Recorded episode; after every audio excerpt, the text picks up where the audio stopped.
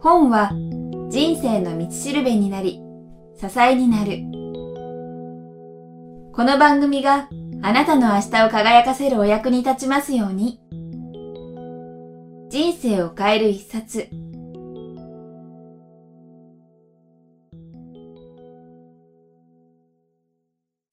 いつも番組をお聞きいただきありがとうございます。早川洋平です。今日はインタビューに入る前に皆さんにお知らせがあります。実は私早川が昨年から毎日コミュニケーションズさんのマイコミジャーナルというサイトで毎週連載しているメモ術の企画がおかげさまで書籍化しました。タイトルは逆算メモ術結果を出している人の実践テクニック。話を聞くときは必ずメモを取りなさい。優秀なビジネスパーソンメモマ。こんな言葉を聞いて皆様はどう感じるでしょうかそうそう、まさにその通り。と膝を打つ人はまるで、メモ、そんなもの取っても意味ないよ。と反発するか。自分もメモを取るけれど、お世辞にも優秀なビジネスパーソンとは言えない。何が間違っているんだろう。そんな疑問を感じる人が多いと思います。しかし、結果を出している人は必ずメモをビジネスに活かしています。一体、私たちのメモと彼らのメモは何が違うのか。本書ではこの謎を解き明かすためビジネス書で一作を書いている著者三崎栄一郎さん奥野信之さんそしてアルファブロガーとして著名な古貝ダンさんら多くのメモの達人たちの実践テクニックを徹底的に分析しました。さらに彼らがどんな目的の時にどんなメモを取っているのか目的に分けてメモ術を解説しました。さりげない工夫で結果は何十倍も変わる。そんな魔法のようで実は論理的思考に裏打ちされたメモ術をご興味がある方は体感していただければと思います。詳しくは逆算メモ術と Google で検索いただき Amazon や毎日コミュニケーションズさんのサイトをご覧いただくかこの番組に配信中の PDF をご覧いただければと思います。以上早川よりお知らせでした。それでは本日のインタビューの模様をお聞きください。皆さんこんにちは。番組ナビゲーターの菊田早川洋平です。今日はポッドキャスト人生を変える冊記念すべきですね。第100回を迎えました。思えば2008年の10月から始めて本当に多くのリスナーの皆さんのおかげでここまでたどり着くことができました。本当にありがとうございます。この場を借りてお礼を申し上げます。さあそしてこの記念すべき今日100回目のゲストとしてこの方をお迎えしております。小説家の清涼流星さんです。流星さんよろしくお願いします。よろしくお願いします。いやー本当にですね。いやー、100回目おめでとうございます。はい、いや本当に思えば。すごいですね、積み重ねてきて100回っていうのいやは。2年前に始めた時はまさかここまで来るとは全く思ってなかったんですけども、うん。ちょうどリュウズさんにも前回1年前忘れ合いでそうですね、ありがとうございました。はい。いえとんでもない。その説は。出ていただいてあの時は確か流水亭にお邪魔してそうでしたね、はい。あの直後に引っ越したんですけど、なんか。引っ越し直前にお邪魔するというかなりちょっと迷惑な。いやなんかすごい不思議なタイミングで ご縁を感じたんですけども。そうなんですね。ご縁といえばですね、まあ、今回その100回目本当に偶然100回目かつリュウスさんがこの今回新刊を出されるということで、はい。以前から親しくさせていただいてはいたんですけどなんでも今日はこの収録日は奥様の誕生日だということそうなんですよ。たまたまなんですけど、ちょっと驚きましいてや。本当そうですね早川さんがあの100回目にいかがですかというお話を言ってくださってたまたまその日が妻の誕生日だったんで なんかそれはちょっとできすぎた話だなみたいな本当そうなんですこんなうまい話があっていいんだろうかみたいな 本当にリスナーの方は皆さんそうなんです100人目ということでもびっくりなんですけどまさに奥様の誕生日でですね。今日このインタビューを僕としても本当に素晴らしい本だと思ってるのでリュウさんと奥様に捧げるのは僕じゃないんですけど なんかまあ縁を感じてあの役に立てれば。そしてもう一つあのキクタスも1周はい。年おめでとうああーありがとうございます。ございますおかげさまでそうか。この1年間そちらも大変だったと思うんですけど。そうですね。本当にまあリスナーの皆さんもそうですし流水さんをはじめとする今まで出てくださった著者の方の応援もあってですね。なんとかここまでやってくるそう本当にだからそのキクタス1周年とこの人生を変える一冊100回というもう本当に節目の時にね。呼んでいただいはい。ていいんだろうかみたいいやいやいなや何をおっしゃいますということでですね本当に僕もいつも気合入ってるんですが特に今日は気合が入ってます。気合入りながらもリラックスして進めたいとは思ってますので改めてリュウスさんよろしくお願いします。よろしくお願いします。はい、ということでですね今回この番組としてフォーカスさせていただくまさに人生を変える一冊ということで100冊目になるわけですね。リュウスさんのこの本です。PHP 研究所から発売中の「キング・イン・ザ・ミラー」ということでですね、はい。めちゃくちゃかっこいい装丁です。ちなみにこの本の帯にですね 栄光失墜そして神聖 MJ マイケル・ジャクソンの繊細でミステリアスな魂を描き出した物語。セイリオン・リスがキング・オブ・ポッピー挑むということでですね。まさにマイケル・ジャクソンのお話なんですけどももうこれからたっぷりお話伺いたいと思うんですがその前にですね、はい一応清流流水さんをひょっとしたら知らない方もいるかもしれないので。当然いるでしょうね。それはもちろん。先ほど小説家ということでご紹介したんですけども改めて私の方から流水さんのプロフィール簡単にご紹介させていただきたいと思います。清涼院流水さん1974年8月9日兵庫県西宮市生まれ。小説の既存ジャンルにはこだわらない。大切化大きいの方ですね。大切化を自称する娯楽小説作家エンターテインメント作家京都大学経済学部に在学中の1996年コズミックで第2回メフィスト賞を受賞し作家デビュー以後14年間で60を超える著作があるということでですねはい。あ本当にもうやっぱりリュウスさんというとミステリー作家というですね。まあ、それが一番わかりやすいと思いますし、自分でもそのつもりなんですよ。自分でもやっぱりミステリー作家としての自分っていうのにすごいアイデンティティがあるんですけど、えただそのミステリージャンルの人からすると、はい僕が結構ミステリーから外れた作品も平気で書いてるんで、あんなやつはミステリーじゃないって言われるんですね。じゃあ小説家がっていうと、普通の小説家からも、あんなのは小説じゃないとまで言われることがあって、で、仕方なくもう小説からちょっと外れますという意味で大切家って名乗ってるんですね。はい。だから別に大切の方が偉いとかそんな言うつもりは全くないんですけど、小説からちょっと弾かれてしまった人というか、収まらなくなっちゃった人みたいなニュアンスなんですけど。うん。そうかそうですよね。いやーなので本当まあ今回のこの「キング・イン・ザ・ミラーも」ちなみにこの装丁本当にキラキラしてですね。ちょっと特殊な格好で、ネットとかで見ると画像ではわからないんですけども、本屋さんで見ると本当に表紙がキラキラしてて、驚かれる方も多いと思うんですけど、いかにもマイケル・ジャクソンという感じで、これだけ本当にキラキラが似合う人物もいないんじゃないかって、マイケル以外に女子高生とかが こういうアイテムは持ってそうなんですけど、普通だから文芸作品というか小説の想定でこんなキラキラは絶対似合わないと思うんですけど、マイケルは不思議とやっぱハマってくれたんですよね。いやーすごいですね。ちなみにこの想定を書いてくださったのは流星さんが一緒に。あそうですね。僕があの一緒に BBB サークルというサイトをやってるカナダ人漫画家のカイ・チェンバレンというまあ友人がいるんですけど彼がそのマイケルのイラストを表紙で描いてくれましてマイケルっていうとやっぱ外人にとってもすごい意味が大きくて、テーマとしてでかすぎたらしくてもう描けない描けないってすごい海外悩んじゃってちょっとしたスランプに陥ったんですけど何度もちょっと飲みに連れ出して、うん。君ならできるみたいなビジネス書的な話をしまくってですね、プラス思考で載せに載せて結局開示も満足してくれたし編集者とか関係者にもすごい受けのいいイラストができて、本当に感謝してるんですけどね。うんなるほど。普段甲斐さんのサイトを僕拝見してるんですけどもやはり当たり前ですけどプロだから違うタッチのものも書けるんだなっていう。あそうですね。サイトでやってる「てりやきガールズ」という漫画は本当に可愛い女の子ばっかり出てくるようなだからちょっと実は PHP さんの担当者も心配してたんですよ。あの、カイさんにマイケル書けるんですかって言って。でも僕は実はカイがすごいシリアスなタッチも書けるっていうのを知ってたんで、リアルアーティストっていうか画家っていうようなタイプの人なんですよ、本当は。漫画家っていうより。だから絶対マイケルうまくはまれば、本当芸術作品的なタッチになると信じてて、実際僕の期待以上のものが出てきたんで、よかったなと思ってるんですけど。いや本当に僕もその甲斐さんに書いていただいてるっていうのは実は以前聞いた時に、はいどういうのなんだろうって想像つかなかったんですけどいやうん本当に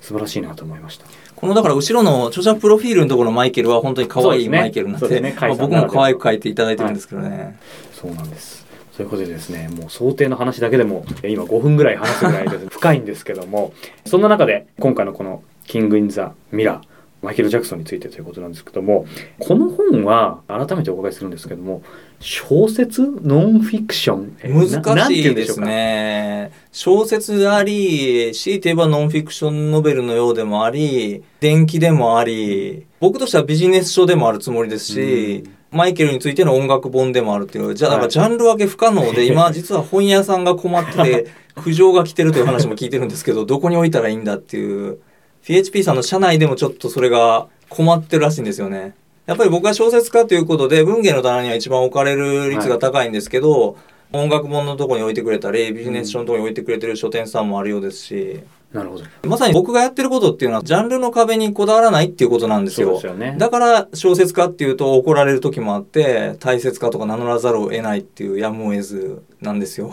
なるほど。そのような事情なんですねうん。実はまあそんな中でですねこの本書のチャプターだけ簡単にご紹介したいんですけども、才能の謎成功の謎戦略の謎再起の謎栄光の謎戦望の謎失墜の謎神聖の謎運命の謎天意の謎そして最後に真実の告白ということなんですけどもまさにですねこれを聞いただけでも僕もマイケル・ジャクソン全く詳しくなかったんですけども、はい。なんとなく彼の人生を描きつつさらに確かに一人一人の私たち一般の人間読者が何かヒントになるようなことが隠されているような、まあ、チャプター立てを感じますよね。そうなんですよ。実はあの最初の段階ではもっとビジネス書っぽいタイトルがついてたんですよあ。そうなんですか。例えば才能の謎だと才能のある人とない人の差は何なのかとか、うんうんうん成功の謎だと成功できる人とできない人の差は何なのかみたいな全部さらに詳しく説明したサブタイトルがついてたんですけど、編集者がやっぱりそれだと本当にビジネス書っぽくなりすぎちゃうんで、はい一応は小説であると思いますからそれは取ったらどうですかっていうご提案をしていただいて最終的に取ったんですけどね。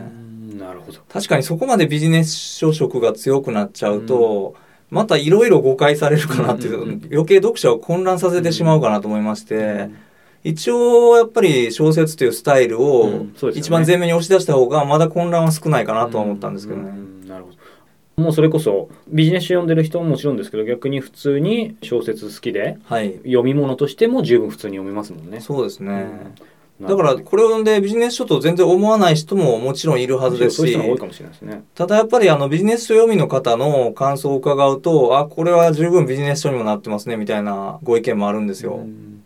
そうなんですよね。なのでですね、本当に、えーいろんな読み方できると思うんですけども、早速なんですけど、このキング・イン・ザ・ミラー、はい最初この話僕も伺った時にですね、はいリュウスーさんがマイケル・ジャクソンっていうところが正直全く結びつかなかったんですけども、ですね。そもそもやはりこの本を書いたきっかけというか、そのあたりからお伺いしたんですけど、もともとマイケル・ジャクソンすごいファンだったとかなんですか？いや、でもないんですけどね。そうなんですか？すべての原体験を話しますと、僕実は編集者の依頼で Amazon に著者コメントって書いてて、そこに詳しく書いてるんですけれども、僕が中学1年生の時ですね、もう今では遠い昔のようなエピソードなんですけど、はい。1987年の9月19日なんですよ。日付まで後で調べて分かったんですけれども、その日に僕は多分土曜日だったと思うんですけど、はい。部活動があって部活動を終えて友達と帰ってきたんですよ、は自宅の最寄り駅はの兵庫県西宮市にある阪急電車西宮北口駅というのがあって、そこで電車降りると駅がものすごい人で溢れててなんだこれって思わず声が出たぐらいなんですよ、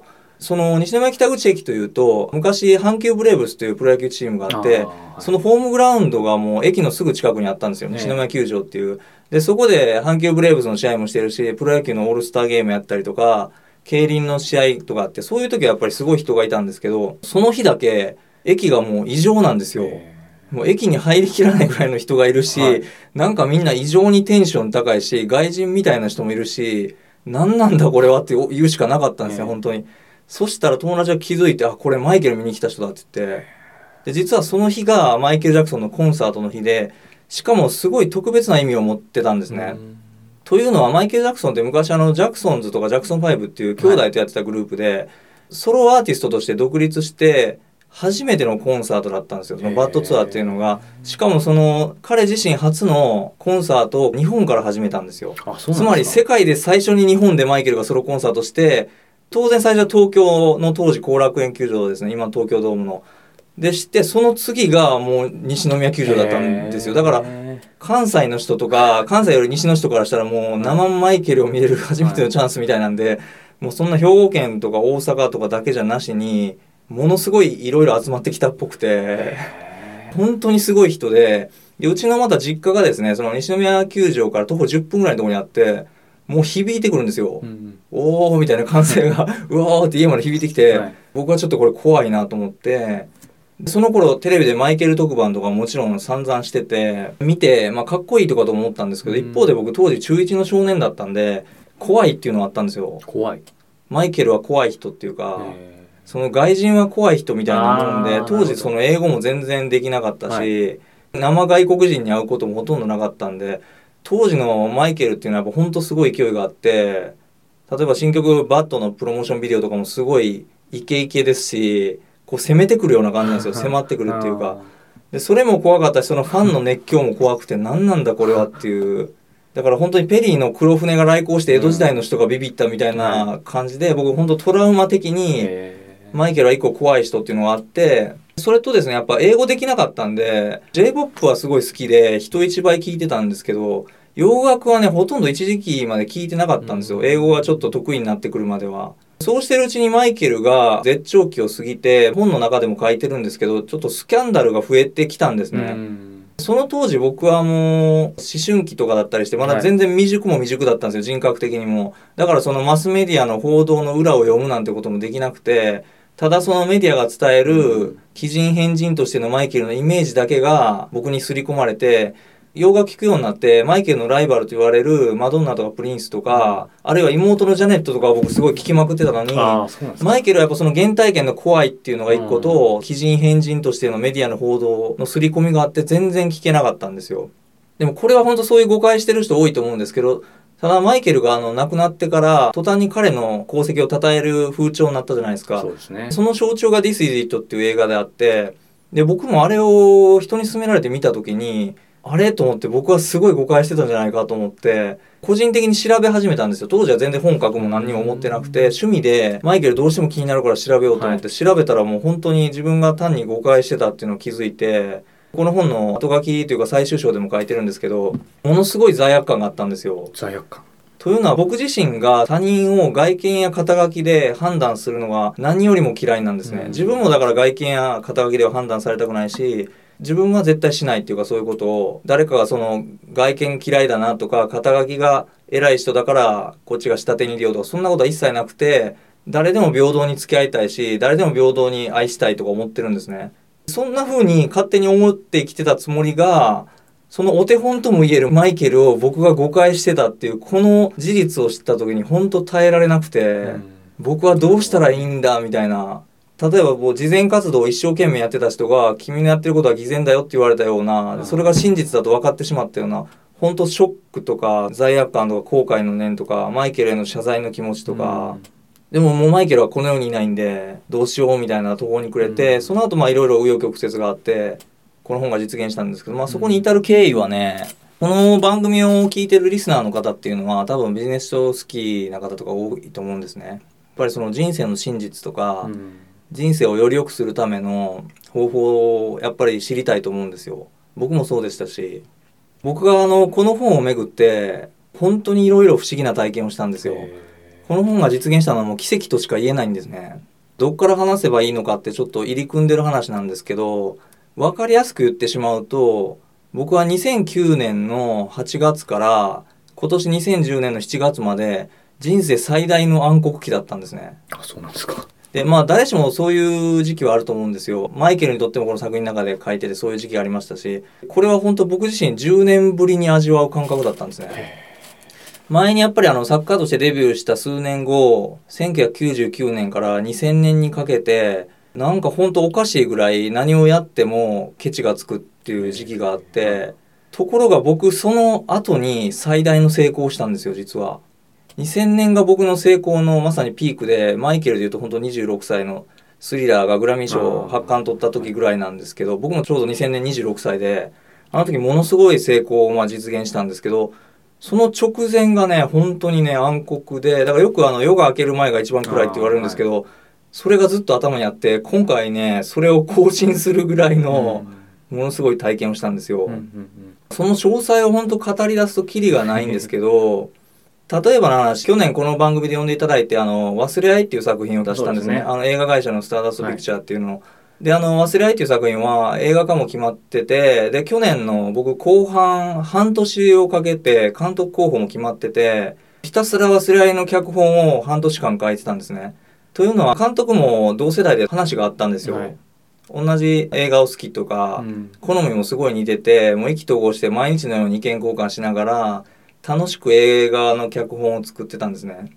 ところが彼がすごい完璧主義者だったんで何回ももうこれでフィニッシュってなりそうになりながら「あリュウスさんもうちょっといいのができるんじゃないですか」うん。みたいなこと言って。で僕はちょっとこれは完璧にやりたいと思ったんでじゃあもう一回ゼロからやり直しましょうっていうのをやってたらそれ十数回やったんですね 実は。すごい。でも本当それぐらい僕は「忘れ合い」っていう作品大事だったし究極の作品にしたいなと思ったから、完璧主義者のその監督が OK っていうまで頑張ろうと思ってたら年末に彼が実はその別の仕事でやってた短編映画で国際的な賞を取ってしまったんですね。で、それで、にわかに彼が忙しくなったというか、周囲が騒がしくなって、僕の担当もしていられなくなったんです、その会社的に。ちょっと他のことやらせないといけないってなって、担当外れた時に、忘れ合いもなんかちょっとうやむやにフェードアウトみたいなのされて、忘れ合いもあの彼じゃないとできないから、ちょっと流水さん、またお願いしたいんですけど、別の企画考えてくれませんかって言って、だから2009年の末に一旦忘れ合いは保留みたいになったんですね。はい。で、2010年になってから、今年ですね、だから今年に入ってからやっぱり毎月のように新しい映画の企画を僕出してたんですけど、この夏場ぐらいに、実はどんだけ頑張っても企画が通らない事情っていうのがあるっていうのを知りまして、詳しいことはもう社内の事情なんで言えないんですけど、それがあってちょっと映画企画が思うようにいかないっていうことになったんですよ。だからまあ僕の担当者はなんとか企画を通そうとしてたんですけど、その社内のトラブルが解決しない限り、もう99%多分実現しないっていう、その忘れ合いにしろ新企画にしろ、ゼロではないんですけど、その社内の問題が解決しない限り、もうほぼ無理っていうのが分かったんですよ。何回もその話し合って。だからそれトラブル解決するまで、ちょっと僕はじゃあ一回引きますっていう感じで言ったのが、もう本当に最近なんですけどね。だからまあ早川さんにも応援していただいて、あの忘れが実現しなかったのは残念なんですけども。そっかそういうまあいろいろあったわけですね。ちょっと話が前後するんですけど、はい去年僕2009年の5月から7月まで観光ラッシュだったんですよちょっとした。うん。3ヶ月で5冊本が出たんですね。それはまあ僕としてもたまにそういう観光ラッシュあるんですけど、はい。すごいノリに乗ってたんですけどそれがまさに絶頂から落ちるギリギリのところで何かっていうと観光ラッシュが一段落した2009年7月にちょうど父ががんを再発したんですね。でもう末期がんだったんですけど再発して僕は本当に、まあ、父がすごい厳格な人で僕は作家になってからも一度も褒めなかったような人なんですよ。それこそ本がめちゃくちゃ売れてる時とかでも一回も褒めなかったしその父が本当に余命何ヶ月とかなって僕なんとかこう父を人生の最後に喜ばせてあげたいと思ったんですよ。そんなにまあ親孝行もできなかったと思ってるんで死ぬ前ぐらいなんとか喜ばせてあげたいと思って父っていうのは実はその、まあ、うちの両親占いとか好きなんですけどそのよく当たるって言われる占いで晩年運が最悪って言われたんですね。へつまり亡くなる前の運勢が人生で一番悪いっていう占いを宣告されてて父も信じててもう絶望してたんですよ。でも僕はその僕自身も占い好きなんですけどそんな占いなんかに人間の意志の力が負けてたまるかと思って父は晩年運悪いけどなんとか僕の努力で覆せないかと思ったんですよ。本当にでそれもあって僕はその忘れ合いに本当うん全ての精魂を注いだっていうかなんとかこの映画企画が成功すれば間に合えば父もすごい死ぬ前に喜ぶんじゃないかと思ってでもそれだけじゃなくて他にもいろいろ手を打ってその去年観光ラッシュした本の2つがさらに映画化の話が動くところまで行ったんですよ。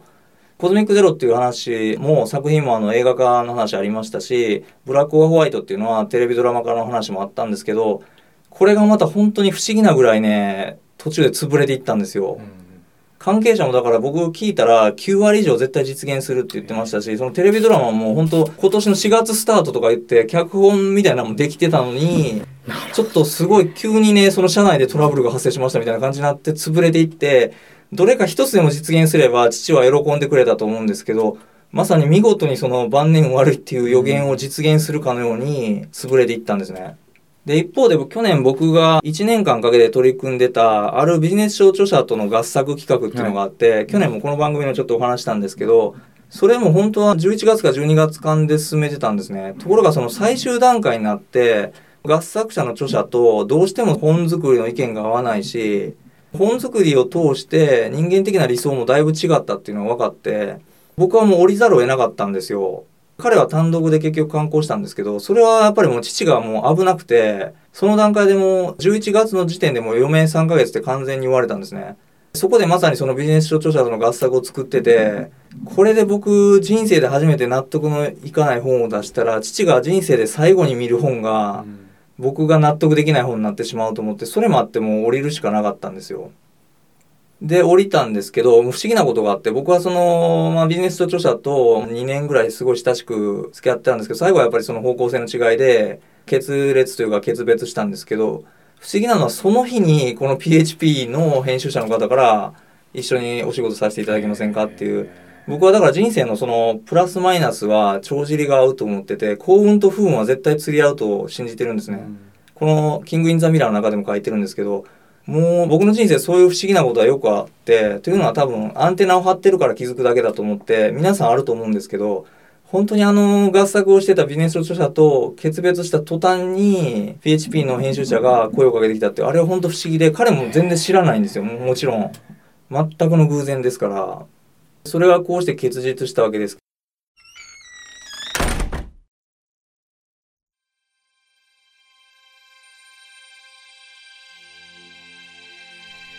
本日のインタビューはいかがでしたか？